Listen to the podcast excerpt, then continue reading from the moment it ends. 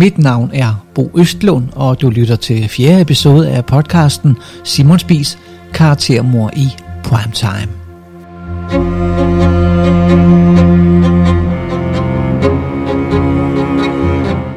En podcast, som kaster et kritisk journalistisk blik på DR store dokumentar Spis og Morgenbolddamerne.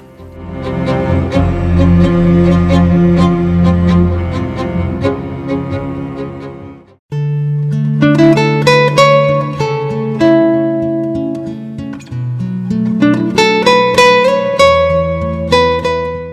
podcast er nu downloadet mere end 1000 gange.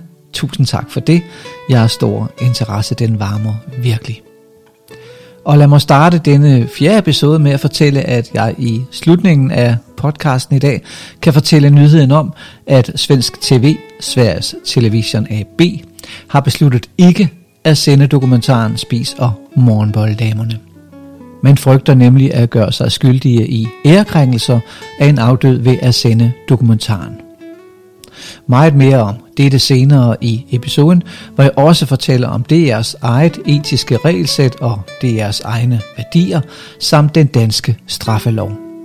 For DR har jo i modsætning til svensk tv ingen betænkeligheder haft ved at sende dokumentaren, som er lavet af produktionsselskabet Loud People.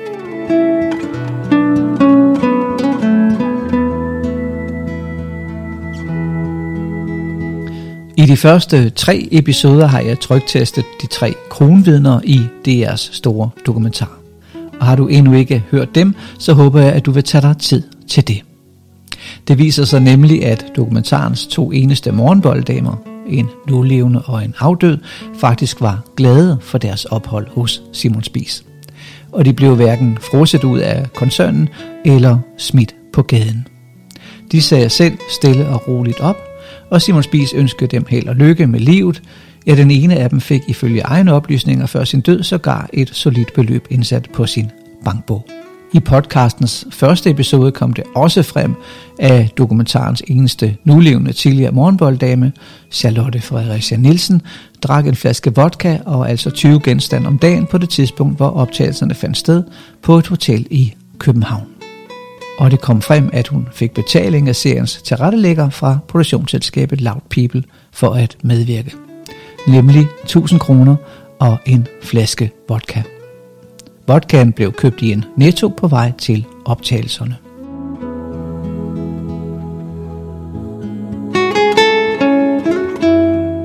I episode 2 kunne jeg dokumentere, at en anden morgenbolddame, Heidi Christensen, som døde i 1987, ikke som fastlået i dokumentaren og oplyst i artikler, radio og tv på DR og en række andre danske dagblade, arbejdede i spisrejser i tre år. Hun var faktisk kun ansat i et halvt år i 1978. Endelig kiggede jeg i min seneste og tredje episode i denne podcast nærmere på direktørlærlingen Lise Lotte Lundsgaard Buiden som i dokumentaren kommer med nogle af de hårdeste anklager mod Simon Spies. Lise Lotte fortæller i DR-dokumentaren blandt andet, at morgenbolddamerne blev behandlet værre end hunde, faktisk som kaniner, og at hun trøstede de grædende piger i kantinen. I dokumentaren beskylder hun også Simon Spies for at have foretaget overgreb på morgenbolddamerne. Og i P1 Morgen fortalte hun dagen efter premieren på DR-dokumentaren, at hun reddede en ung, forældreløs marokkansk morgenbolddame væk fra spis, efter at den unge kvinde havde forsøgt at begå selvmord. Et dusin vidner, som var ansat i spiserejser på det tidspunkt og som medvirker i episode 3, fortæller, at de aldrig har hørt om eller set Liselotte i spisrejser. De har heller ikke set grædende morgenbolddamer, og ingen har nogensinde hørt om, at der var ansat en morgenbolddame fra Marokko.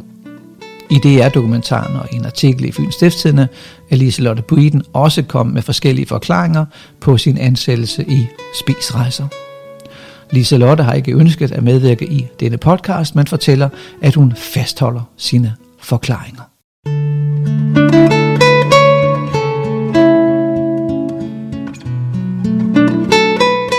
Der eksisterer ikke objektiv journalistik, og der er aldrig lavet en objektiv artikel eller en objektiv dokumentar.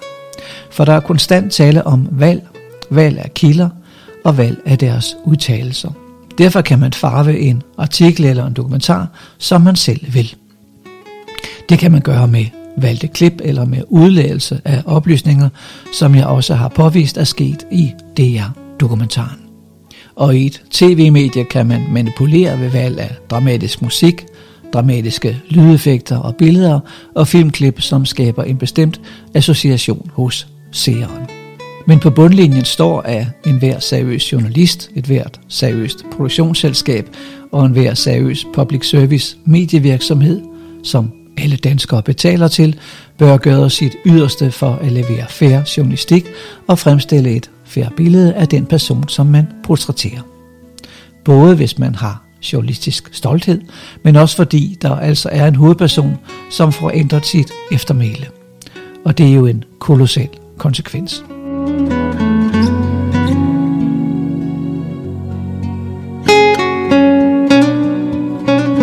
I det aktuelle tilfælde har hovedpersonen Simon Spies ikke kun forsvare sig, da han døde for 39 år siden i 1984.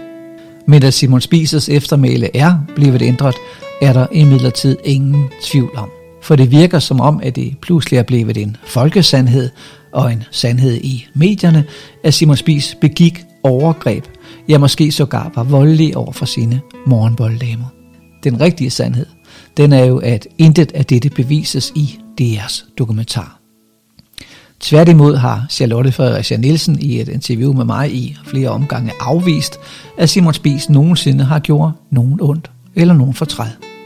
Og hun har fortalt, at alle vidste 100% hvad det gik ind til, da der blev udformet meget klare kontrakter. Det er også blevet bevist fra mange kilder, at ingen morgenbolddamer var under 16 år. Alligevel bliver DR og andre medier i artikler ved med at skrive, at de var ned til 15 år. Også to andre ikke påviste såkaldte sandheder gentages igen og igen. Nemlig at morgenbolddamerne kom fra ressourcersvage hjem, samt at deres møder blev betalt med en vaskemaskine. Det virker som om, at jo oftere man fortæller en ting, jo mere sand bliver den også. Denne podcast har imidlertid påvist, at morgenbolddamerne kom fra alle slags hjem, også dem med klaver. Og meget tyder på, at historien om moderen, som blev betalt med en vaskemaskine, er en gammel vandrehistorie, som i virkeligheden udspringer fra, at personen, som i en overrække ansatte pikoliner, afviste denne løsning, da en mor ringede og foreslog det. Han fortalte så historien videre til journalisten John Lindskog, der måske har brygget videre på den og fortalt den i spisfilmen fra 1999. Der findes ingen dokumentation for, at dette skulle være sket hverken 1, 5 eller 10 gange. Alligevel er DR's dokumentar Spis og morgenbolddamerne fyldt med sådanne anklager. Annika Barkan, der er Heidi Christensens halvsøster, siger sågar i dokumentaren som jeg ligesom forstår det, så er der en eller anden form for mønster i de piger, som kom ud fra Simon Spis. Det er ikke tilfældigt, at mange af dem ikke lever. Eller at dem, der så lever, har haft nogle benhårde liv. Heller ikke dette er på noget tidspunkt påvist eller bevist, og der er således tale om en ret vild anklage imod Simon Spies.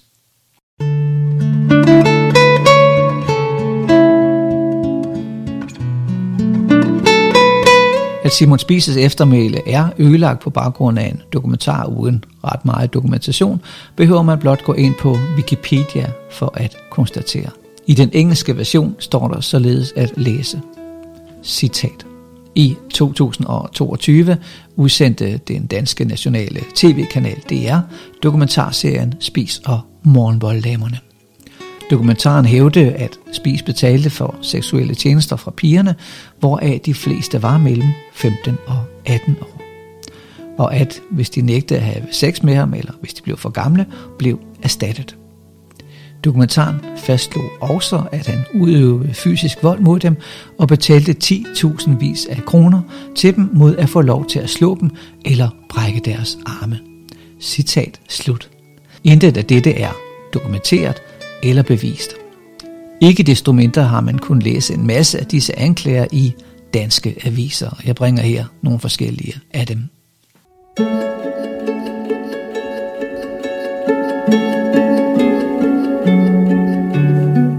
Overskrift i BT den 23. august 2022. Janni Spis og Simon Spis Fonden nægter at kommentere dokumentar om overgreb.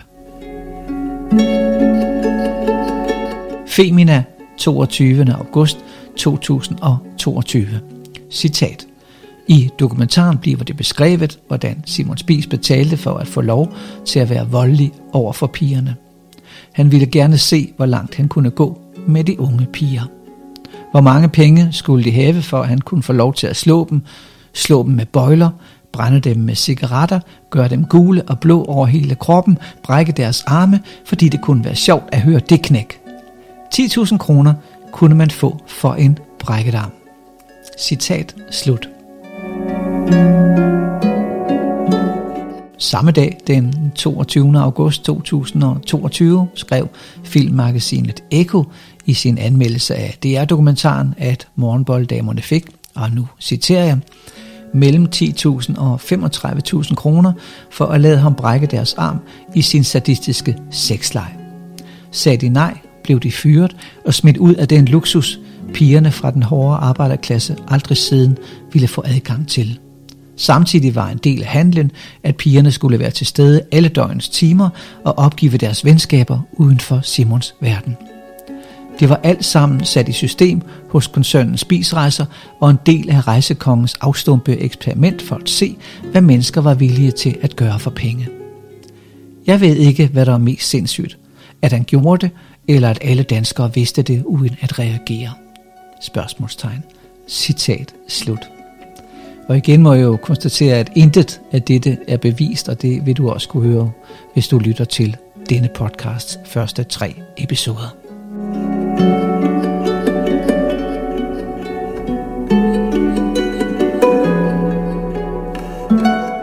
Vi går videre til en artikel i Helsingør Dagblad den 22. august under mellemrubrikken Uhyggelige overgreb. Citat.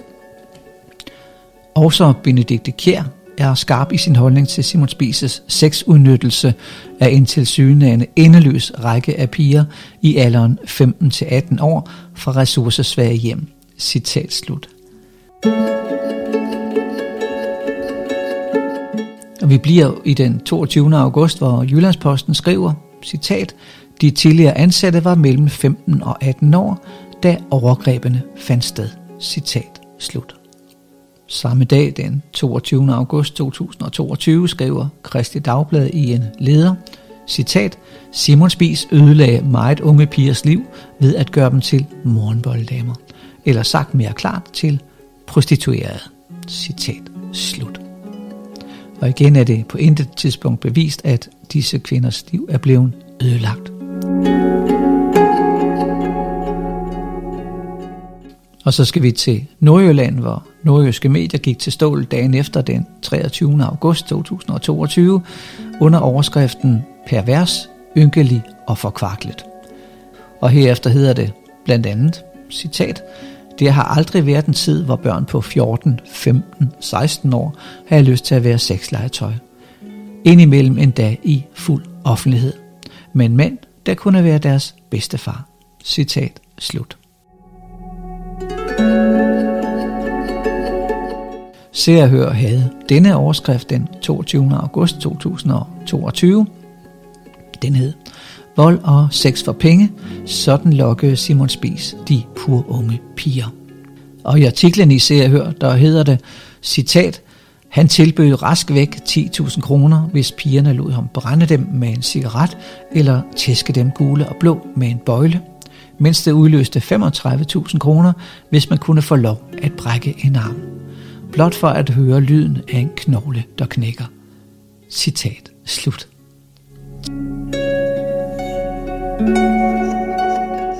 TV2 skrev den 31. december 2022 på årets sidste dag i forbindelse med en omtale af året, der gik. Citat. Simon Spies fik kritik efter, at en dokumentar kastede lys over sexismen og krænkelser, der havde foregået i rejsebyråets regi. Og senere hedder det, citat, kvinderne var oftest i alderen 15 til 18 år. Citat slut. Og nu skal du høre et citat fra en ganske almindelig journalistisk artikel på TV2 Lorges hjemmeside om den nye udgave af satirehæftet Svigmøllen. Det er altså ikke en anmeldelse af DR-dokumentaren, det er en ganske almindelig journalistisk artikel. Den blev bragt den 8. december 2022, tre en halv måned efter dokumentaren udkom. Og det hedder, citat, i dag er Simon Spies mest kendt som en vandæret og grænseoverskridende personage, som bekendte sig til nazismen og som mishandlede og fornedrede mindreårige unge piger. Citat slut. Alligevel et overraskende øh, sprogbrug i en ganske almindelig artikel. Også DR's egen chefredaktør, Thomas Falbe, har været ude og fortælle om Simon Spies og sat en karakteristik på ham. Det gør han i Ekstrabladet den 23. august 2022 i forbindelse med en artikel om, at Danmarks Radio i gamle dage benyttede Simon Spies i forskellige udsendelser. Thomas Falbe siger i avisen, citat, det er jo fuldstændig utænkeligt, at en serie krænker og misbruger af børn på den måde skulle optræde i programmer af underholdningskarakter. Citat slut. Og her er det altså DR's chefredaktør, der kalder Simon Spies for seriekrænker og misbruger af børn. Hvis man læser kommentarsporene på de sociale medier, kan man, udover alle dem, som tager afstand fra DR-dokumentaren, og det er faktisk en hel del, finde mindst lige så mange barske ord om Simon Spies. Efter premieren på DR-dokumentaren opstod der nemlig hos nogen et narrativ om, at Simon Spies gik i seng med 14-årige og brækkede armene på dem, selvom intet af dette er bevist i dokumentaren. Og hos dem, som var forarvet over dokumentarens konklusioner, var retorikken meget hård. På de 10.000 vis af kommentarer på de sociale medier, især Facebook, blev Simon Spies blandt andet kaldt klam, ægel, svin, psykopat, groomer, pædofil, vulgær, gammel gris, krænker, predator, misbruger, sadist, masochist og galning. Og der var sågar en enkelt, der skrev, må du rådne i helvede, dit klamme svin.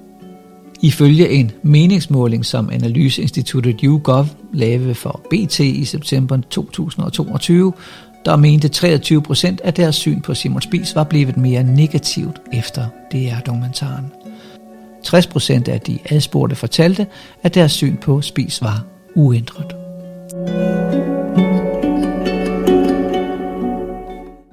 Og hvis du, kære lytter, tror, at den frie jagt på Simon Spis, hvor det til Sydlandet er helt omkostningsfrit at komme med udokumenterede påstande, hvad der ligner injurerende udsagn er overstået, så hør blot, hvad der stod i Helsingør Dagblad den 3. februar 2023. Det var en artikel med Susi Scheik, der i få måneder i 1978 var ansat som sekretær i Spisrejser. Her et citat fra artiklen. Hun fortæller i dag, at rejsekongen havde et helt utilstedeligt systematisk sexmisbrug af pur unge piger fra ressourcesvage hjem. Citat slut. Senere i samme artikel citeres Susi Scheik for at sige, citat, Spis havde ry som levemand, der brugte pur unge piger, hvoraf flere dokumenteret har taget varig skade, og er havnet i narkomani eller prostitution, og andre døde af AIDS eller tog deres eget liv. Citat slut. Og herfra kan jeg jo blot kendtage, at der er intet af dette, der er dokumenteret og slet ikke i DR's dokumentar med og af de tre hovedvidner, som jeg har kigget på i denne podcasts tre første episoder.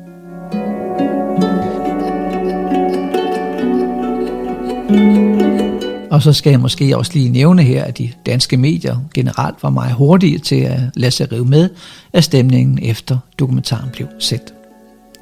Men det var måske også svært at tage i betragtning af, at det er i dagene omkring dokumentaren bragte mere end 50 artikler, indslag i radio og tv, samt opslag på sociale medier. 50. Og de danske mediechefer var generelt meget imponeret over DR-dokumentaren. Her skal du høre et klip fra TV2's mediekritiske magasin Presselogien fra den 28. august 2022. Simon Spies har i den forgangne uge været tilbage på de forsider, han boldrede sig på indtil sin død i 1984.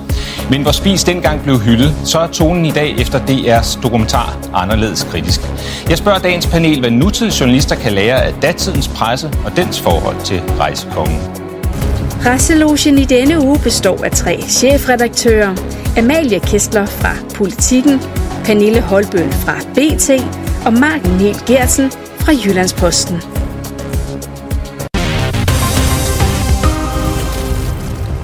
Pernille, hvad synes du om det, du har set i, i DR's dokumentar? Jeg synes, det er en, øh, en god dokumentar. Øh, man må jo sige, det er... Øh, øh, hvad kan man sige, ikke, ikke, forholds, altså ikke ny, nye oplysninger på den måde, men tilsat øh, en dramaturgisk øh, formel, således at, øh, at det fremstår selvfølgelig øh, øh med nutidens øjne fuldstændig øh, vanvittigt. Jamen altså, jeg vil sige, at jeg synes, at den her dokumentar er en enorm vigtig dokumentar, fordi den får os til at se på fortiden med andre øjne og i en anden vinkling. Øh, og det synes jeg er et vigtigt stykke arbejde, som Danmarks Radio har gjort her. Og hvis Simon Spies bare havde fået lov til at leve videre i danskernes erindring som en, en hyggelig, sjov fætter, øh, der var lidt vild og lavede et rejsebureau, så ville, øh, så ville vi ikke have tænkt på de øh, kvinder og piger, som, øh, som han øh, efterlod i, i sit spor, og som jo har haft, i hvert fald for en dels vedkommende, nogle ret øh, traumatiske oplevelser efter øh, både øh, det, men også traumatiske liv. Øh, og det synes jeg er rigtig vigtigt, at vi får, får det med. Du hørte først BT's ansvarshavende chefredaktør Pernille Holbøl, og dernæst politikens chefredaktør Amalie Kestler. Jyllandspostens chefredaktør, hun hedder Marcia Niel Giertsen, var i den udgave af Preslogien dog kritisk i forhold til dokumentarens oplysninger om Simon Spises voldelige siger. Noget af det på Jyllandsposten, vi har, været, øh, vi har haft det svært med med den her dokumentar, det er, at det ikke det hele, der er lige veldokumenteret. Altså de nye oplysninger, eller det jeg tror er det, er det mest nye om, at han skulle have betalt nogen for øh, at være meget voldelig øh, over for dem, øh, det har vi for eksempel ikke vil gengive, øh, fordi vi ikke selv har synes, at det stod øh, meget præcist dokumenteret. Og der, der gælder der, den etik, uanset om man er død. Øh, eller, eller levende. Vi har et klip med Erling Groth, okay. øh, når du nævner det her, hvor han mm. fortæller om de kilder, der er blevet brugt i den her proces, og det er både skrevne overleveringer og kilder, man har talt med, men som ikke har ville være med, og så de kilder, som, som deltager har en troværdig fortælling. Det øh, kommer her.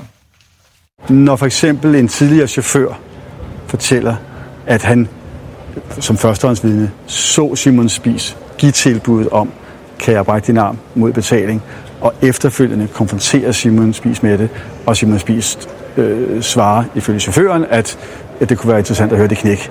Den førstehåndsberetning, den tager vi så med, fordi det står på, en, en bund, et, på et samlet indtryk fra en lang, lang række andre kilder. Er det tilstrækkelig dokumentation for dig?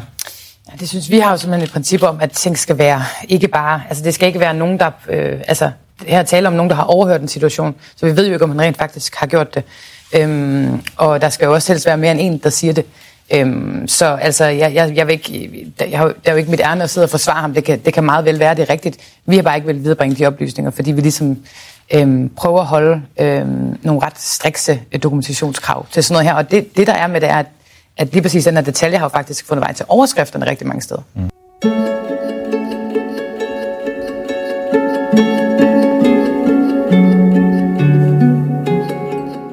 Erling Gro, som du også hørte, er som lytter af denne podcast vil vide, DR's dokumentarchef. Og til Erling Gros udtalelse blot at nævne, at jeg personligt ikke kan finde de mange, mange kilder, som den anonyme chaufførs udtalelse står på ryggen af, som det udtrykkes. Og igen skal vi huske, at det foregik, hvis det overhovedet er sket, på Kakadu Bar, og ikke i spisrejser eller med nogle morgenbolddamer indblandet. Også Ekstrabladets podiumsredaktør Mads Kastrup undrede sig i PR-debat, der havde titlen Spis en krisefest, spørgsmålstegn, den 25. august 2022 over DR's udokumenterede anklager i dokumentaren. Mads Kastrup, havde Ekstrabladet kendskab til det her dengang? Nej, Og jeg vil også sige, at øh, nu taler jeg ud fra sådan en ren faglighed som redaktør. Jeg forstår ikke, at Danmarks Radio bringer den her oplysning i dokumentaren, fordi de har ikke underbygget den. De har ikke dokumenteret den. De har den ikke for to af hinanden uafhængige kilder. De har ikke noget materiale på den. Så der er jeg nødt til måske at holde lidt udsving med Lyngvild her. Altså der finder der en, en, en overmodet stor udskamning sted på en meget, meget billig mm. grundlag. Faktisk intet grundlag overhovedet, fordi det er en hirsag. Det er en rygtehistorie. Ja, men den er jo ikke... Det, det er altså, men Gitte, Gitte, Gitte, vi, vi er klar, altså vi er klar på, at journalistik skal dokumenteres. Ja, det er klart, det er klart. Susie Scheik, hvad siger du? Jamen, det vil jeg sige, at jeg har faktisk også dokumentationen for det, men det kan jo ikke altså, nytte noget. Arm. Ikke den brækkede arm, men tæskene og de blå mærker. Øh, og det kan man jo ikke dokumentere, hvis de piger ikke vil ud. Så derfor så kan du kun gøre det anonymt. Det er jo faktisk umuligt. Det er klart, men det her, det bringes du skal jo ikke i, i det. dokumentaren, uden at vi skal gøre det til en stor sag. Ja. Altså, så bringes ja. Jeg tror, det var en stor del, en, side, en stor side af men jeg tror, at det øh, øh, generelt var noget, han købte sig til uden for koncernen. Ja. Ja, I må... hvert fald må vi sige, det er en oplysning, der bliver fremstillet i den øh, dokumentar, mm. øh, som er blevet lavet om Simon Spies. Jakob Sten Olsen. Jeg har bare lige lyst til at sige, hvad er lovgivningen i forhold til øh, øh, slå? Vi må ikke slå hinanden i det her samfund, men jo, det må vi i to tilfælde. Vi må slå hinanden i en boksering, fordi der er to uafhængige parter, der bliver enige om det. Du må faktisk også slå hinanden i forhold til sex, hvis man er enige om det. Kan vi diskutere, om man må øh, brække en arm på nogen, øh, om det er en god idé. Øh, men øh, sådan som jeg forstår den dokumentar også, så handler det om piger, der var, kom udefra, som var købt mm. til det, og måske også ikke nødvendigvis 15 år. Ikke? Mm.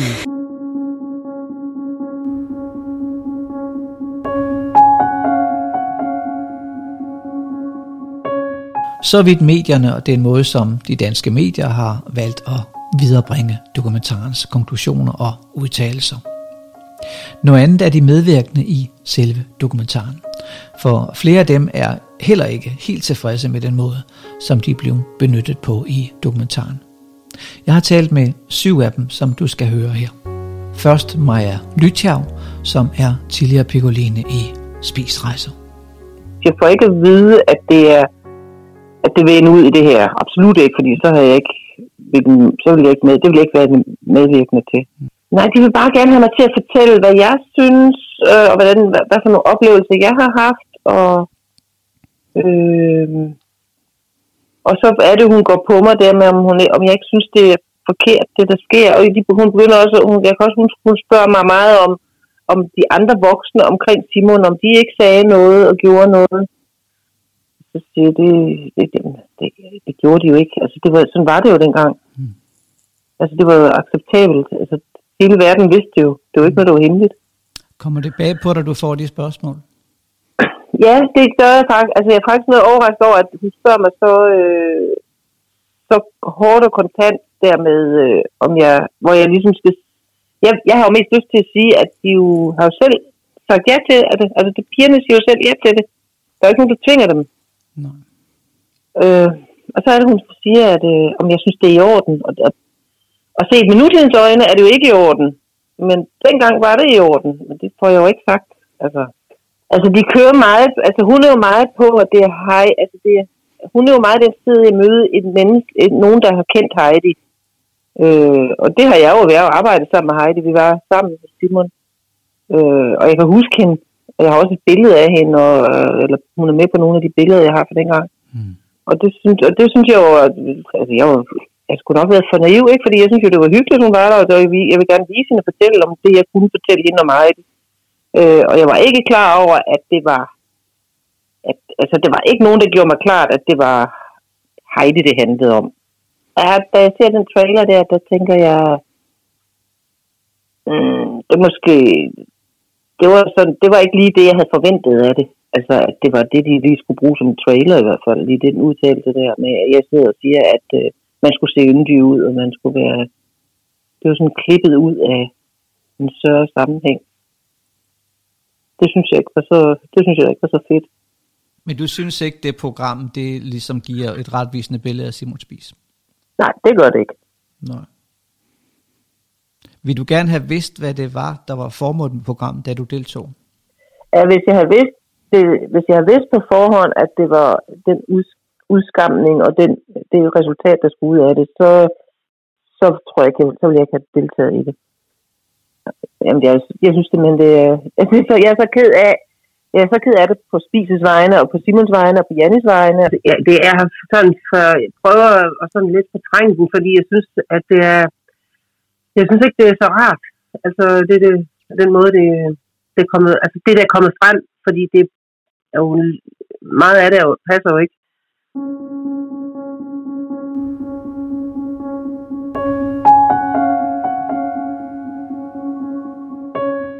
Heller ikke den tidligere chefchauffør Palle Hass, som man også som ser møder i Spiser Morgenbolddamerne, er helt tilfreds med den dokumentar, som han er en del af. Øh, jeg blev jo lidt blokeret, da jeg så den, men altså, det var gået op for mig efterhånden, for de har været ude og besøge mig tre gange ja. i min lejlighed. Der har været over 20 mandetimer, hvor er de sidste, sidste gang, de var en, en journalisten og en fotograf, så blev jeg optaget direkte, hvor jeg blev øh, filmet i mere end to timer, hvor jeg sad og snakkede, og hun stillede spørgsmål. Og øh, så kan de bruge tre minutter, eller hvor meget det er med mig. Og det, jeg har det meget fint med, at jeg ikke er med i mere end det der. Men øh, det siger jo bare, at de bruger så mange timer, og så kan de bruge måske tre minutter. For jeg har jo ikke noget grimt at sige om Simon. Alt det der øh, med mindreårige piger, og han tæve dem, og dem, der ikke markerede ret, de blev fyret. Det, det har jeg i hvert fald ikke oplevet i min tid. Og dem, jeg har snakket med, som har været der i mange år, da jeg startede, de, de har heller aldrig nævnt det der. Det, jeg fik at vide, det var en udsendelse om, hvordan Simon havde været, og øh, selvfølgelig skulle vi også ind på det med pigerne, og det var jo en del af hans liv. Så det havde jeg jo ikke noget imod, men altså, jeg havde bestemt ikke indtryk af, at det var udelukkende at prøve at få manden ned med nakken det var sådan noget, der gik op for mig sådan efterhånden, som de kom. Og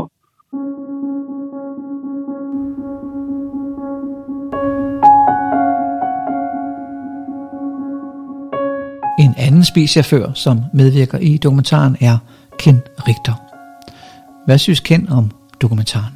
Det er ikke, fordi jeg har noget imod den person, der har lavet det, men jeg har noget imod Danmarks Radio, der lader sådan noget smut igennem. Det er simpelthen for ringe. Det er kraft inden for ringe. Ja. Og, og, at bygge sådan noget op på det der. Altså jeg deltog for ligesom at give en anden vinkel, eller et håb om at i hvert fald at give en, et mere nuanceret billede, for jeg vidste jo godt, hvad deres vinkel var, men jeg tænkte bare, det kommer de ingen vegne med, for de får ikke fat i nogen af de der, der tanter, som vi kaldte dem.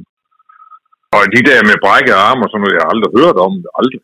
Aldrig. Altså det, jeg ved ikke, hvad det er for noget, fordi det ville man da have, nogen have hørt, hvis det var sådan, at, øh, at der var noget, snak, noget om snakken. Ikke? For det undrer mig virkelig, at det blev sådan en stor historie, da, den så, da det så blev lavet. Mm. Når man tænker på, hvor tyndt grundlaget egentlig er.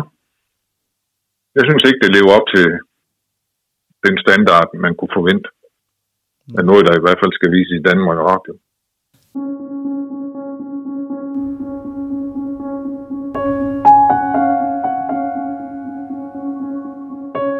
Og her skal du høre en fjerde af de medvirkende i dokumentaren, Susanne Krave. Hun præsenterer sig selv som en del af det pulserende natteliv i København i gamle dage. I dag er Susanne billedkunstner. Ej, jeg synes, det blev for, øh, for, for ensidigt. Altså, det, det, det virkede underligt, som om det var klippet øh, ind, så det passer i, det, i hvad, hvad de havde tænkt sig, det skulle være. Altså, men sådan er det jo med tv og interviews og alt muligt. Altså, øh, jeg synes sgu altid, øh, det, det bliver anderledes, end, end man har tænkt sig. Det var ikke klart nok, synes jeg, det der, at, at, at når, når, når han havde de der lyster, så for, foregik det med, med professionelle damer ude i byen, hvis vi kan sige det på den måde, ikke? Som, som var indforstået med, med det. De fleste var, var, var, var jo i hvert fald voksne, altså over, over øh, 20, jeg ved ikke, altså det, der var ikke ret mange af de der på 14-15 år, som der er blevet hentet frem. Det, det er i hvert fald ikke noget, jeg kender til. Selvfølgelig er det nok været en svær dokumentar at lave, men altså, det, jeg synes heller ikke, det lykkedes øh, rigtigt for den. Vel? Altså, og, og det er ikke så helt sympatisk, den måde, de bare øh, selv at de redigerer det på og klipper, klipper det. Altså, jeg har det tog en hel dag at lave det her. Jeg var meget træt, da de kørte øh, af at sidde og tale, ikke? Og, og så, så tager de lige det der, øh, som de så kan bruge i, i, i, det, i det der kontekst, øh, de skal lave det ville jo give et bredere billede, hvis de tog nogle andre sider op også. Altså når de kun tager, tager det der, og det gør de for alle dem, de de, de interviewer, og så sætter de det sammen øh, i, i sådan en, en middagsret der. Som, men det bliver jo ikke, det bliver jo ikke sandheden heller ikke.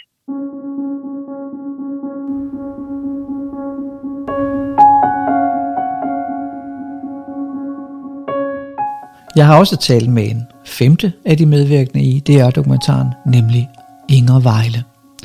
Inger var tidligere kæreste med Simon Spis i flere år op gennem 1970'erne. Og her er hun på en lidt dårlig forbindelse fra tog. Jeg håber, du kan høre det. Hvad tænkte Inger Vejle, da hun så anklagerne om en voldelig Simon Spis?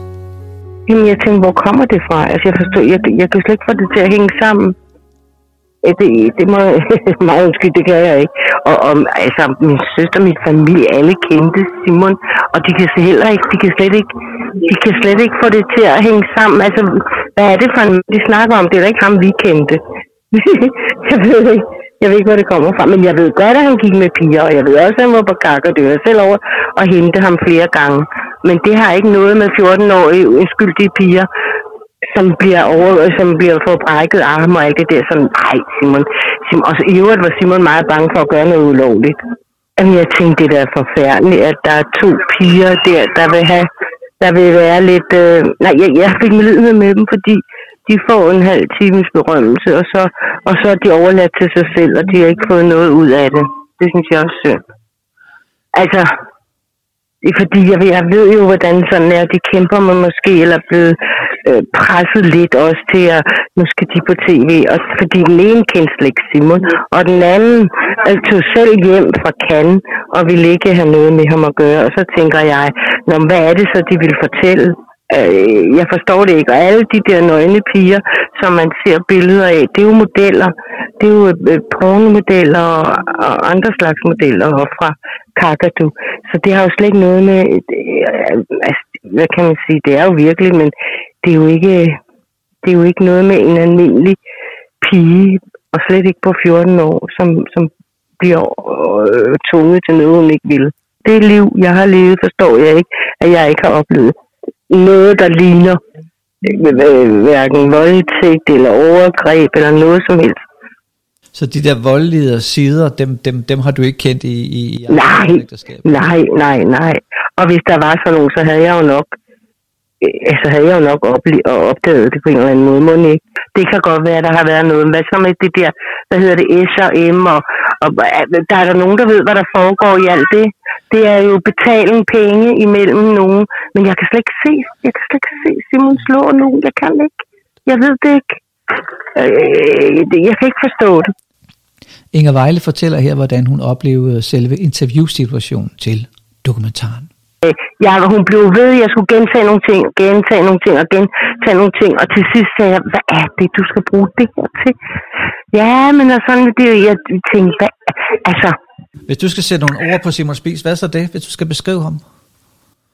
Åh, oh, oh, det ved jeg ikke. Kulturel, altså der skete jo meget i Danmark dengang. Han, han var, åh, jeg ved ikke, hvad jeg skal sige. Han er festlig, intelligent, viden. Altså, han var bare fantastisk opsøgende, altså udadvendt. Og så, ja, jeg ved, jeg forstår ikke, at han kunne klare det, han gjorde. Han var simpelthen fantastisk. Og så alle dem, han, jamen jeg ved ikke, hvad jeg skal sige, alle dem, han gav, gav chancer, alle dem, han havde til øh, audiens hver, hver torsdag, øh, der, lå, der tikkede om et eller andet, eller prøvede på at få en uddannelse til ham til at betale noget. Og altså, det var helt vildt, alt det, han gav også til kunstnere. Og så kom de nogle gange de smukkeste malerier, og han købte mange af dem, så de kunne komme videre. Ikke? Altså, han gjorde simpelthen så meget. Og Mother Teresa, hun, jeg, da vi var i Indien, så sagde åh oh, nej, på, altså alt det vi så, det var forfærdeligt. Det var frygteligt. Og han sagde, du må ikke give dem nogen penge. Da han så kom hjem, så gav han, donerede han en, jeg ved ikke hvor mange, 100.000 eller mere til Mother Teresa. Altså han, han var med i det hele.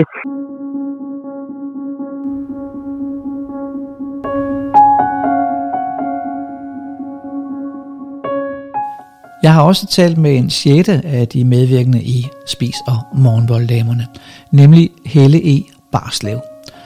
Ansat i Spis i to perioder fra 1975 til 1980. Heller ikke Helle var helt tilfreds med udkommet af den dokumentar, som hun havde sagt ja til at medvirke i. Og det skyldes ikke mindst den måde, hun er klippet ind i traileren for dokumentaren. Øh, men det er, det, det er har klippet sammen i uh, traileren, som er inden udsendelsen starter op. Øh, der synes jeg, at den klipning, hvor jeg udtaler mig, øh, er helt malplaceret i forhold til det, de snakker om. Hvorfor synes du det? Jamen, fordi at, øh, der handler det jo om, at, at, om de er sammen med Simon eller ikke er sammen med Simon. Og i det klip, at øh, der er blevet klippet der, øh, der handler det om, at jeg svarer på, om man er lang tid på arbejde, og hvor lang tid øh, arbejdstiden er. Og hvis man ikke markede ret, jamen, så røg man ud. Det er det, jeg svarer på. Men det er i forbindelse med, at der var mange møder, jo, som trak ud. Så hvis mødet skulle slutte kl. 3, så sluttede det måske først kl. klokken halv et om natten eller noget andet. Og hvis du så ikke øh, sagde, at det kunne du ikke, jamen, så var det jo ikke det op. Øh, så var der jo en anden, der overtog dit job. Øh, det var det, jeg svarede på. Men det er bare ikke sådan, det er blevet klippet ind i traileren. Der, i hvert fald dem, øh, som kender mig, øh, har ringet til mig og spurgt, øh, om jeg også har været sammen med Simon. Fordi det tror de, når jeg siger, at hvis man ikke markerer ret, så var man ud. Ligesom at hvis Simon sagde, at jeg skulle være sammen med ham, og hvis jeg ikke gjorde det, så ville jeg ryge ud. Øh, det er sådan, som folk har opfattet det. Mm. Øh, og det, det var jeg jo ked af. Hvad tænkte du, da du så det?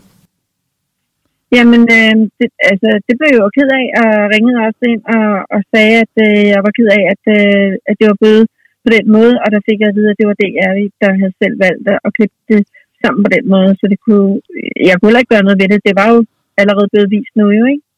Så jeg måtte jo bare forsvare mig ud for de mennesker, der spurgte mig om, hvorfor at jeg havde gjort det.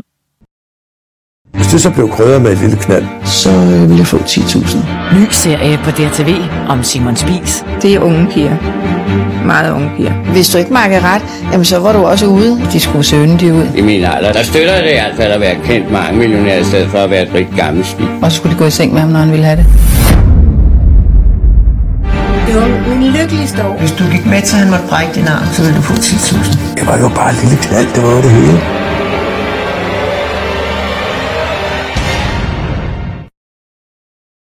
Men uanset hvem der så har klippet det, øh, hvordan har du det så med ligesom at være en del af en trailer, der lægger op til en, øh, en hård dokumentar om spis? Var du klar over, at det var det, den skulle handle om? Øh, da jeg ser udsendelsen, øh, så havde jeg jo fået forståelse på, at det, det skulle handle en del om øh, de her piger. Øh, men det var først senere, det var ikke i starten. Øhm, øh, så jeg jeg troede, det skulle handle om øh, Simon og vores øh, liv øh, inde i rejsbureauet, og øh, hvordan tilgangen var til de forskellige ting, og hvad vi lavede, og hvordan øh, vores øh, arbejdsgang var inde i huset.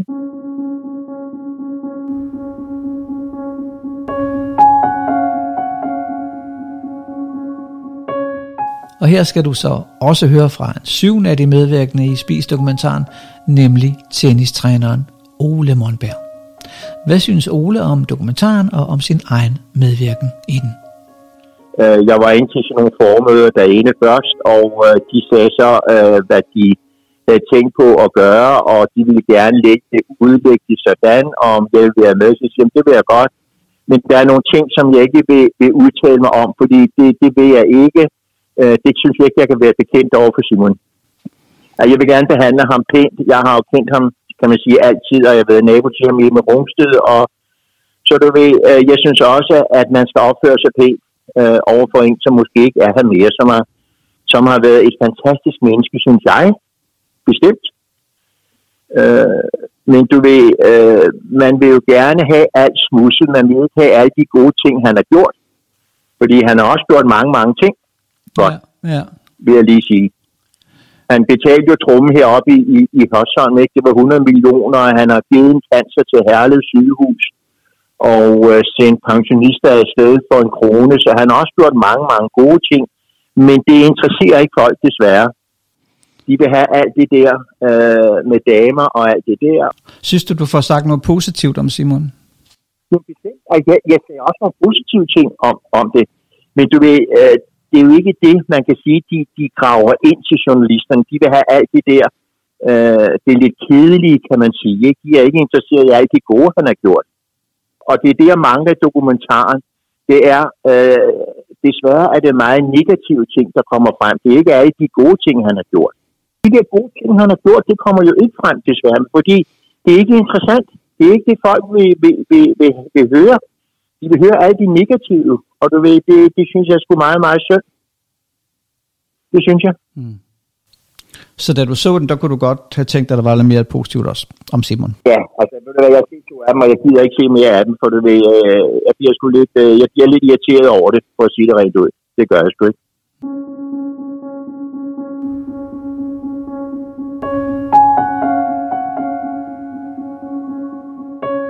Og så Tove Stub medvirker i DR's dokumentar. Og det kom som lidt af et chok for Tove, for det vidste hun ikke selv. Hun afviste nemlig at deltage, da seriens tilrettelægger Sasha Senhav kontaktede hende, men Tove blev så alligevel benyttet i et klip fra den 24 gamle film Simons Film fra 1999. Tove Stub, som i dag er 85 år, blev ansat i Spisrejser i 1961, da hun reagerede på en annonce i Berlinske Tidene, hvor Spisrejser søgte efter en sekretær til en topstilling. Og hun blev i firmaet til 1968. Her kommer Tove Stub. Jeg havde jo op til, til, øh, til den udsendelse der, har, har jeg, er jeg blevet kontaktet af hende der, hvad hedder hun, Sasha Sender. Ja. I flere omgange har hun også prøvet på at, at, at mødes med mig. Det lykkedes så aldrig, og jo mere jeg, øh, det gik op for mig, hvad det gik ud på, jo mere øh, lagde jeg afstand, for jeg var ikke, jeg sagde helt klart, jeg var ikke interesseret i at, at, at genere hans, hans minde. Simons Minde. Det var ikke, det ville jeg ikke være med til. Så, så ligesom så trak hun sig, og så hørte jeg ikke mere fra hende. Så det var sådan mere de, måske de spørgsmål, hun har stillet, og, og med hensyn til, til de der unge figuriner, der blev ansat der. Og jamen, så pludselig så gik det op for mig, med, hvad hensigten var, og det var at, at sværte ham til, og, og så det ville jeg så ikke, det gjorde jeg klart, at det ville jeg ikke være med til. Men du fik ikke at vide, at de, at de ville bringe det andet der fra, fra Spisfilmen i 99? Nej, det, det, det var slet ikke på tale. Nej. Hvordan opdagede du det, da du så den, eller? Ja, da jeg så den, så så jeg, gud, du godeste, det er jo mig. og jeg sad og forklarede lidt om, hvad, han, hvad Simon engang havde forklaret mig, hvad han, hvorfor han synes, at de unge piger, de var udmodståelige, og det var altså på, fordi deres hud, den var sådan meget anderledes end når man først blev 18 år og derover der, så var man ikke så interessant mere. synes du, du blev brugt i en kontekst, øh, øh, eller, eller synes du, at det indslag med dig, det var fair nok? Nej, jeg, var, jeg brød mig ikke om det. Det, det ville jeg helst, og hvis de havde spurgt mig, så havde jeg sagt nej tak. Og det har der også stadig kommet øh, nogle ubehagelige spørgsmål her efterfølgende. Ja, hvordan? Ja, når var du ansat ved spis? Ja, det var noget. Så var du måske morgenbolledame. Så jeg har jo også børn. Ja. Ikke, som, som, øh, som, og jeg, der var også en, som spurgte mig, ja, jeg kan forstå, at Simon der, der var en af pigerne, der havde sagt, at han var impotent der, om jeg kunne udtale mig om det. Hvad mener du? det, det, det mente du så ikke lige, du kunne? det var jeg ikke til, nej. nej. Men altså, jeg tænker på, at jeg har ondt af Janne Spis, virkelig ondt af Janne øh, hvad hun må, må lægge navn til nu også. Og hvad alle de piger der, som alle ved, når du har været meget hos Spis, da du var 15 år, nå, var du så også morgenbold. Altså alt det der, ikke? Og så med, med, med, når de nu har en familie, og de har børn, og børnene bliver konfronteret med det. Jeg synes, det er simpelthen under lavmålet, at, altså, at den der udsendelse der, der kommer jo ikke noget nyt frem under solen. Det, han, han holdt jo ikke på den. Hvis de gerne ville rejse, så fik de lov at rejse. Altså, og pigerne øh, havde man jo indtryk af, at de havde det jo mere eller mindre som blommeligt ikke? De fik øh, mere eller mindre, hvad de pegede på, at komme med på rejser og hygge sig sammen. Ja. Øh, I de der, hvor mange de har været, tre eller fire gange. Den er simpelthen øh, øh værdiløs, den der dokumentar. Og den er meningsløs, den har slet ikke noget formål. Der er jo ingen grund til at svære din mand til, der er 60 år og, og ligger i sin grav. Han kan ikke, han kan ikke selv forsvare sig.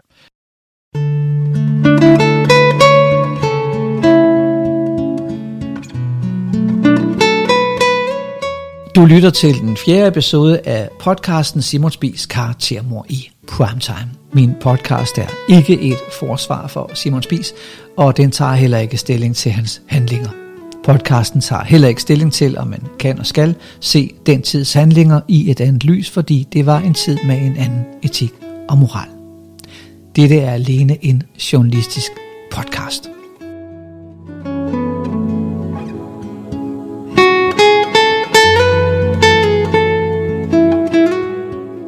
Og så er tiden velkommen til at kigge på den kraftigste af alle anklagerne mod Simon Spis, nemlig at han skulle have været voldelig over for sine morgenbolddamer. Og selvom mange af de danske medier ikke har været blege for at gøre det til en sandhed i artikler, både da podcasten udkom og stadigvæk i dag, påstås det faktisk kun en eneste gang i deres dokumentar. Nemlig af den tidligere morgenbolddame Charlotte Fredericia Nielsen, da hun besøger Heidi Christensens søster, Annika Barkan. Og så lige en vigtig bisætning. Før Annika møder Charlotte, siger hun i øvrigt dette til DR's dokumentar. Heidi endte jo som narkoman og prostitueret, så det har de også til fælles. Over for mig fortæller Charlotte imidlertid, at hun aldrig har været prostitueret. Nå, men i Annikas køkken fortæller Charlotte Fredericia Nielsen dette under sit besøg. Altså, var, var, han, var der vold involveret? Nej, nu er det meget voldsomt at sige, så jeg har faktisk rigtig lyst til at sige det. Du må gerne, ved du, jeg kan faktisk, jeg er meget solid. Jeg kan han, var, han var jo sadist og masochist. Ja. Så øh, hvis du gik med til, at han måtte brække din arm, så ville du få 10.000. Ja. Og det er vildt, hva'? Det er uhyggeligt. Det er virkelig uhyggeligt. Ja. Men folk vil gøre hvad som helst for penge. Okay. Ja, det ved de.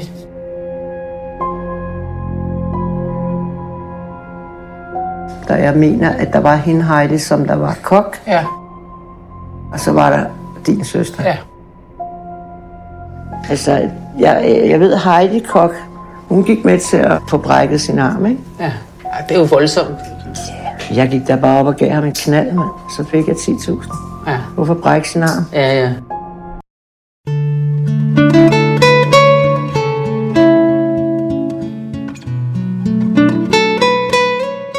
Charlotte Fredericia Nielsen har siden i denne podcast utryggeligt fastslået, at Simon Spies aldrig har gjort nogen noget ondt.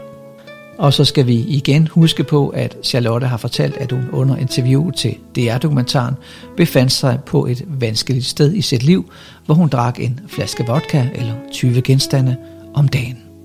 I dag benægter Charlotte, som dokumenteret i podcastens episode 1, flere af de andre ting, hun har sagt under samtalen med Annika Bakken såsom at hun kendte og arbejdede sammen med Annikas søster.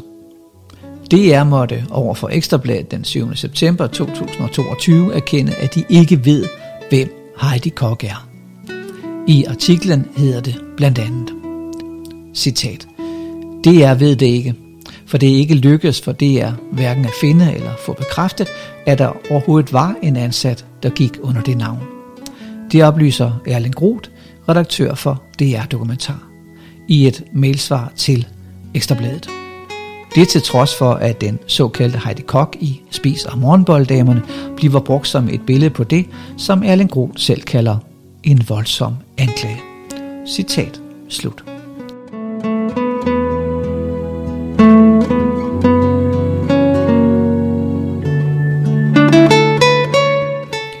Hele bliver ikke mindre besynderligt af, at Charlotte Fredericia Nielsen i dag fortæller dette om den del af hendes medvirken i DR's dokumentar, som foregår i Annika Barkans lejlighed på Vesterbro i København.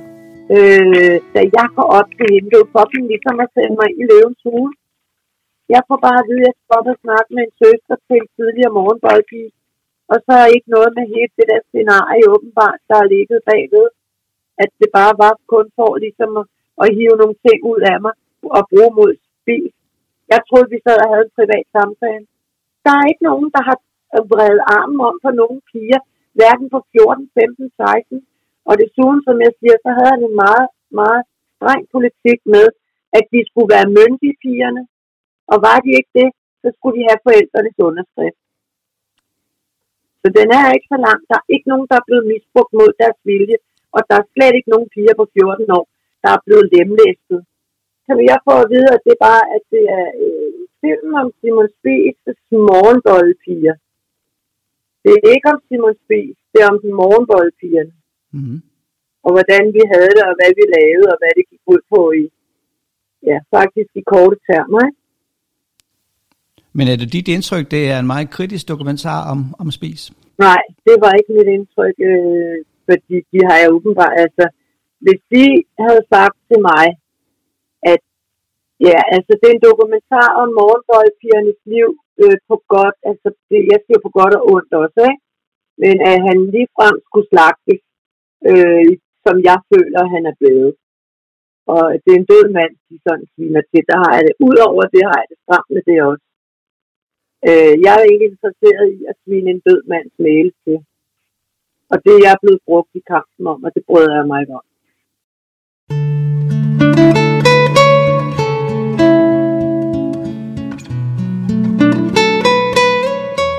Men den ukendte oplevelse med den ukendte Heidi Koch er altså den eneste påstand om vold mod ansatte morgenboldpiger mod betaling, som fremkommer i DR-dokumentaren. Og man må sige, at den påstand og anklager ligesom falder til jorden efter Charlotte Fredericia Nielsens seneste udtalelser om Simon Spies. I DR-dokumentaren fortæller en anonym chauffør også denne historie om en gang, hvor han kørte Simon Spies ind på Kakadu Bar, som var en bar, hvor der også arbejdede prostituerede. Flere kilder fortæller om andre fantasier, som Spis forsøger at leve ud. Blandt andet en tidligere chauffør, der optræder anonymt efter ønske fra sin familie. Jeg var chauffør, så jeg skulle hente og bringe, så det var det, jeg var ansat til. Luk øjnene. Den aften, der var jeg med på Valencia. Og det var der, jeg kom til at observere det der, hvor jeg tænkte, hold kæft, det er sygt det Der var luksussluderne der. Så lige spontant, så siger jeg, Simon, jeg kunne godt tænke mig at brække armen på den. Du får 35.000.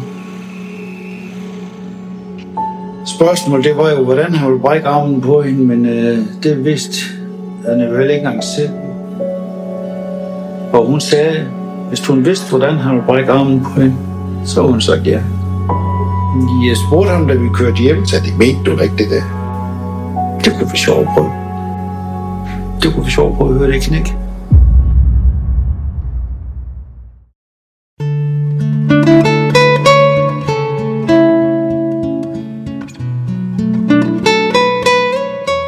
Men heller ikke dette klip, hvis historien vel at mærke er sand, beviser jo på nogen måde, at Simon Spies nogensinde har brækket armen på nogen som helst og i alle tilfælde henviser denne episode jo til en eventuel aftale om SM6 mellem Simon Spis og en prostitueret.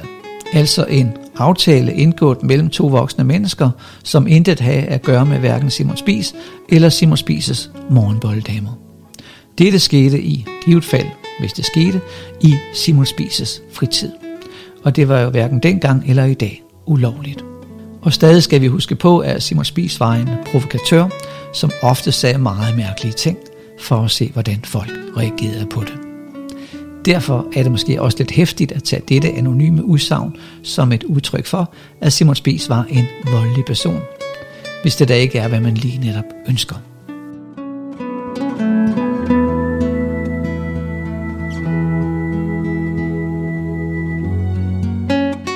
I øvrigt er sadomasochisme eller SM6 slet ikke så fremmed for mange af os danskere. I 2019 udgav Statens Serum Institut og Aalborg Universitet den store rapport, der hed Sex i Danmark.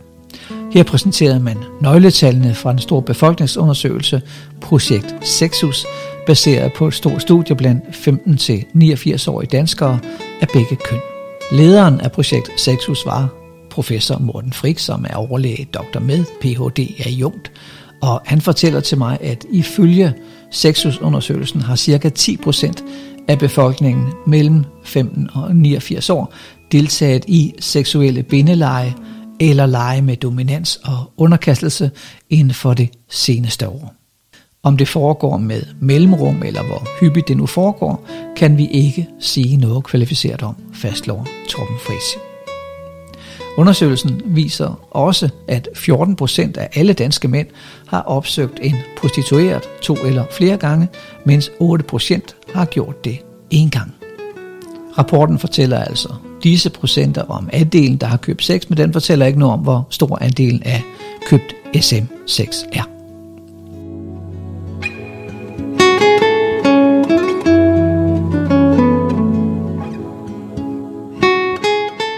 Nu skal du møde Paul Erik Jensen. Paul Erik var i halvandet år fra 1977 til 1978 receptionist og natportier på Spishotellet Hotel Merkur i København. Her boede formanden, som Spis blev kaldt i suiten på øverste etage, når han ikke opholdt sig i sin villa i Rungsted i sommerresidensen Villa Fjolle syd for Stockholm eller ude på en af rejsekoncernens mange destinationer.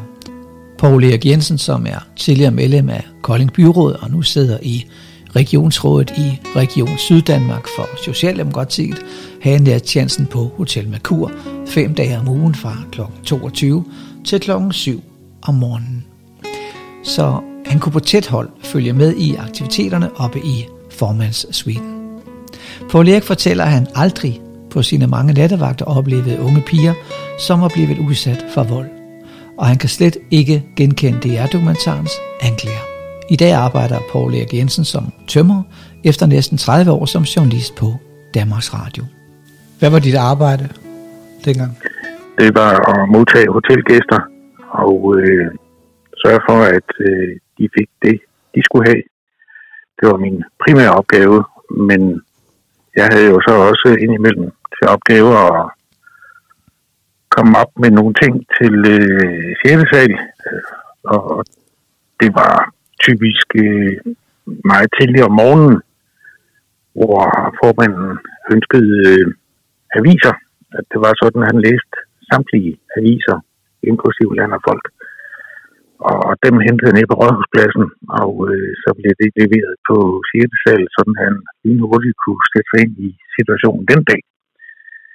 Øh, så har jeg indimellem også øh, været oppe i med champagne i forbindelse med, øh, at der manglede noget drikkelse, og der har så i et par tilfælde også været en del, jeg vil kalde dem unge kvinder, og ikke piger, som var hentet ned på Kakadu Bar, og som så løb lidt rundt til glæde for formanden.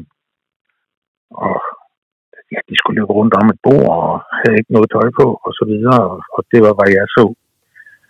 Øh, der var ikke for mig at se noget som helst øh, kriminelt i det, og øh, alt der foregik det kunne man jo læse om i øh, Ekstrabladet og se og høre især. Så der var jo ikke noget, der var hemmeligt. Og, og de damer, der kom, eller unge kvinder, for dem fra Kakadu bare, øh, de stod jo nærmest i kø for at, at øh, komme med øh, taxaen til øh, Hotel Merkur. Altså, du har ikke oplevet, at han skulle have været voldelig eller knækket arm på nogen, mens du har været der? Aldrig. Altså, det kan han sagtens have været. Jeg har bare ikke oplevet det, og det var ikke noget, vi os, der arbejdede i receptionen, har øh, lagt mærke til overhovedet. Slet ikke. Nej, jeg vidste godt, at Simon Spies, han øh, var lidt ud over det sædvanlige. Og jeg, jeg synes, det virkede...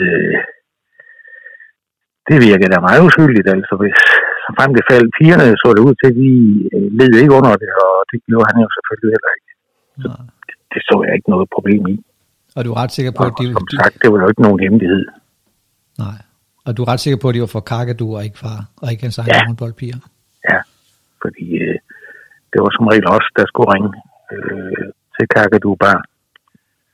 Og øh, så blev der sendt en vogn ned efter dem. Så kom der et par stykker eller tre, eller? Det var, det kunne godt være en 4-5 stykker. En, en større, en, en mindre flok. Ik, ikke bare en eller to. Det var altid en flok. Ja, ved enkelte lejligheder øh, blev, fik jeg også fornøjelsen at bringe noget op. Og det var øh, typisk øh, champagne, som skulle stå i sådan en isbagle. Og det var det. Og da de skulle hjem igen, så havde de hverken blå øjne eller, eller brækket ben og arm? Jeg har ikke personligt øh, set det, og, og det har vi heller ikke, også der arbejder på det tidspunkt, øh, fra kl. 22 til kl. 7 om morgenen. Og så må vi hellere sætte en jingle på, for nu kommer der en vaskeægte nyhed.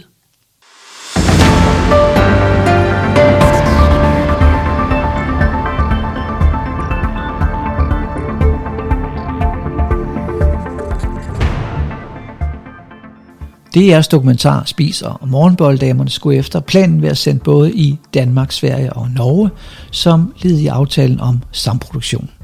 Men SVT, Svensk TV, besluttede i efteråret, at de alligevel ikke vil sende den danske dokumentar.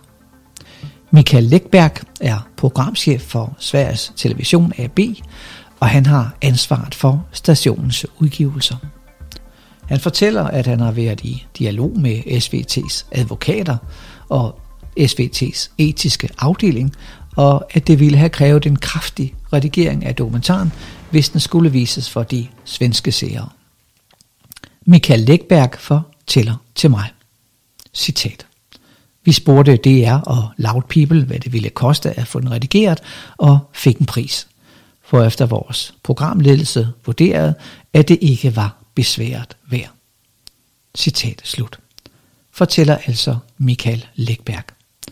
Både produktionsselskabet Loud People og DR har således været parat til at beskære deres egen dokumentar, som de vel ellers burde stå 100% på mål for og mene var 100% dokumenteret.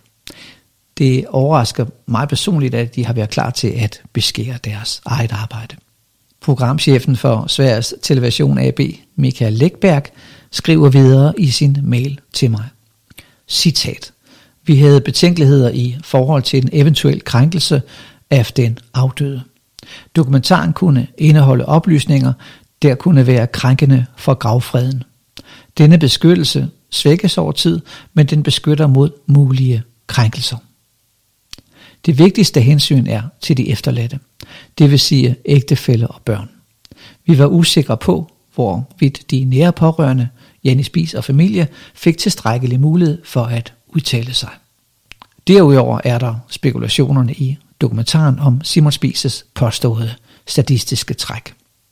Vi mener ikke, at de i denne version er tilstrækkeligt underbyggede og beviste. Der er i dokumentaren en række konkrete påstande om forskellige former for seksuelle overgreb. Det er oplysninger, der er baseret på rygter og spekulationer om udøvelse af sadistisk vold. Dokumentaren konkluderer, at de førte til store vanskeligheder for mange pigers liv. I nogle tilfælde forårsagede Simon Spis sågar deres død i form af selvmord eller overdoser. Citat slut. Jeg har til denne episode af podcasten også været i kontakt med Mads Lundblad, der er projektleder og redaktør på Sveriges Television. Mads Lundblad fortæller i en mail til mig. Citat. Efter at have fået kommentar fra STV's advokat og vores rådgivende jurister, blev det besluttet ikke at sende dokumentaren, fordi omkostningerne ved at lade produktionsselskabet lave en ny version ville være for store. Vores advokat frygtede, at vi kunne gøre os skyldige i ærekrænkelse af en afdød ved at sende dokumentaren. Selvom den danske producent gav både Janne Spis og Lene Christensens pårørende mulighed for at udtale sig. Redaktøren på STV Etik, som vi bad om at vurdere serien, havde hovedsageligt indvendinger mod Simon Spises påståede sadistiske sider i episode 3, og hvad forskellige medvirkende påstod. Det var meget baseret på rygter uden førstehåndsoplysninger fra en person, som havde været udsat for noget. Der savnede simpelthen tilstrækkelige beviser. Det var baseret for mig på spekulationer til, at vi kunne offentliggøre det uden en klipning og en redigering. Citat slut. Norsk TV, NRK, besluttede imidlertid at sende Spiser Morgenbolddamerne den 20. oktober 2022.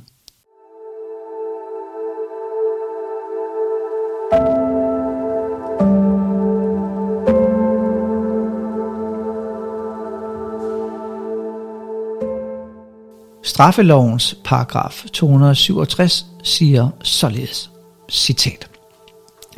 Den, der fremsætter eller udbreder en udtalelse eller anden meddelelse eller foretager en handling, der er egnet til at krænke nogens ære, straffes for ærekrænkelse med bøde eller fængsel indtil et år.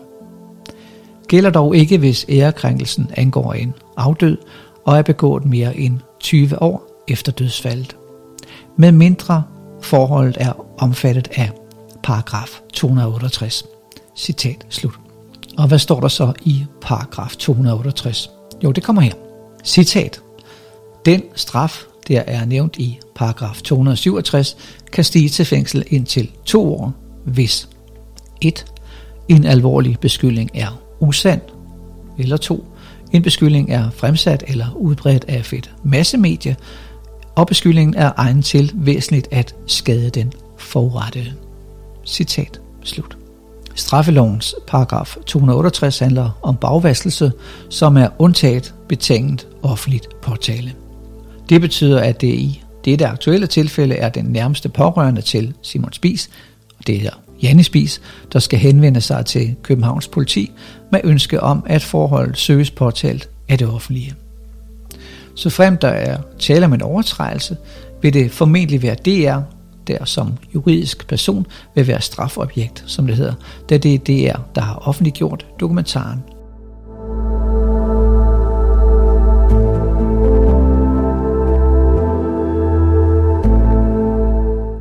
En anden mulighed for at tage affære, som går udenom retssystemet, det er pressenævnet. Pressenævnet de kan behandle to typer klager. Nævnet kan behandle spørgsmål om, hvorvidt er god presseskik er overtrådt, og det kan behandle klager over, at et medie har afvist at rette forkerte oplysninger, et såkaldt genmæle. Og i det aktuelle tilfælde kan man jo sige, at der er en række oplysninger i spisdokumentaren, der måske burde rettes. Man kan som udgangspunkt kun klage, hvis man har det, som kaldes en retlig interesse. Det betyder, at klageren skal være direkte eller indirekte omtalt i en artikel eller en tv eller en radiosendelse, eller er afbildet på et fotografi, som er bragt i et medie. En klage over DR, TV2 eller TV2's regionale stationer skal altid først indgives til det pågældende medie. På DR har man et toledet system. Først besvares en klage af den ansvarlige DR-chef, og er man som klager ikke tilfreds med det svar, man får, så kan dette ankes til seernes og lytternes redaktør på DR, hvorefter denne gennemgår påstande og dokumentation på ny. Er man som klager med en retlig interesse herefter fortsat ikke tilfreds med svaret, så kan man klage til pressenævnet. Og denne klage skal så være indgivet senest 12 uger efter svaret fra DR. Men faktisk kan man også, selvom man ikke har en retlig interesse, stadig klage til lytternes og seriens redaktør, der er en uafhængig ankeinstans i DR. Så hvis du som seer for eksempel er utilfreds med Spis og Morgenbolddamerne, så kan du altså klage til lytternes og seernes redaktør.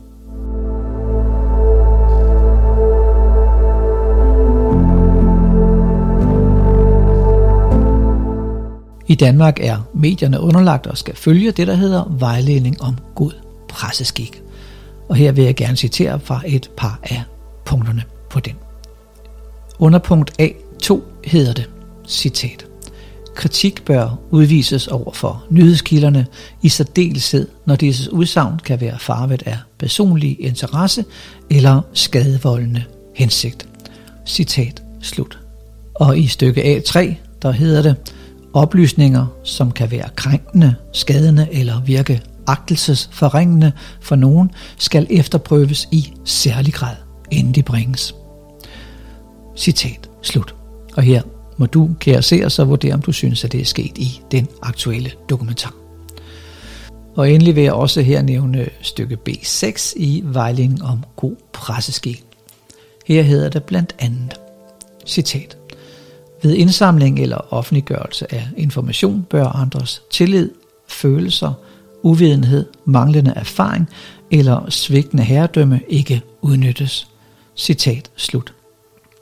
I forhold til Charlotte Fredericia Nielsen, der medvirker i det dokumentaren, skal jeg igen minde om, at hun på det tidspunkt, hvor dokumentaren blev optaget, drak en flaske vodka om dagen, altså 20 genstande, samt at hun til denne podcast har fortalt, at hun troede, der var tale om en privat samtale, hun havde med Annika Barkan i Annikas køkken.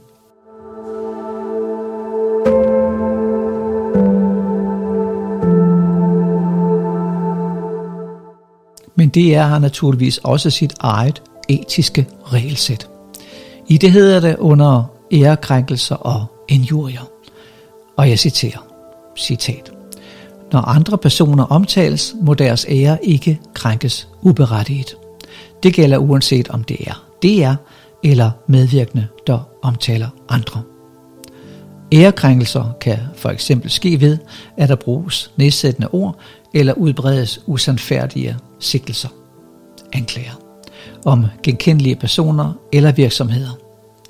Det gælder uanset om det er DR eller medvirkende, der omtaler andre. Citat slut. Og så kommer noget ret interessant i forhold til Simon Spies dokumentaren. Citat. Afdøde personer er også beskyttet mod ærekrænkelser. Når der bringes udtalelser fra medvirkende, som kan opfattes som ærekrænkende, skal DR være ekstra påpasselig med forelæggelsen af faktuelle oplysninger for personer eller virksomhed. Citat slut.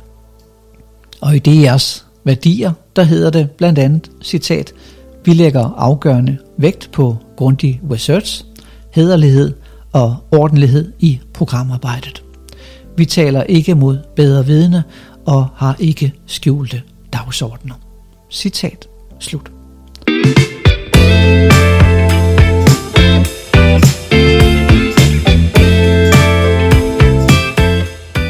Har du en idé eller en holdning til podcasten, eller har du arbejdet i spisrejser i perioden fra midten af 1960'erne og frem til Simon Spis døde i 1984, og ligger du inde med spændende viden, så send en mail til kontakt kontakt med K og Heatherhill staves H-E-A-T-H-E-R hedderhild.dk, eller skriv en besked på den Facebook-side, hvor du også vil kunne se masser af det materiale, som henvises til i podcasten. Facebook-siden hedder, som podcasten du lytter til, Simon Bis, bindestreg, karaktermor i primetime. På Facebook-siden vil du også kunne se en masse artikler, dokumenter og fotos, samt en masse ekstra bonusmateriale produceret som små filmklip. Så giv siden et like og sørg for at få besked, når der sker nyt på den.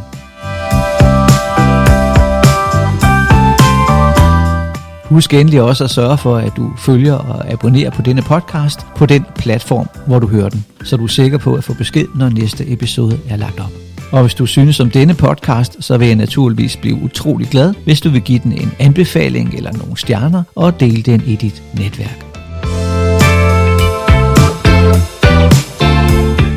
Du hørte i denne episode af podcasten Simon Spies karaktermor i Primetime klip fra følgende programmer. Dokumentaren Spis og Morgenbolddamerne, produceret af Loud People for DR. TV2's Presselogien P1 Debat. Simon Spies karaktermor i Primetime er produceret og tilrettelagt af Bo Østlund, og det er også mig, som her siger tak for interessen, på gensyn og fortsat god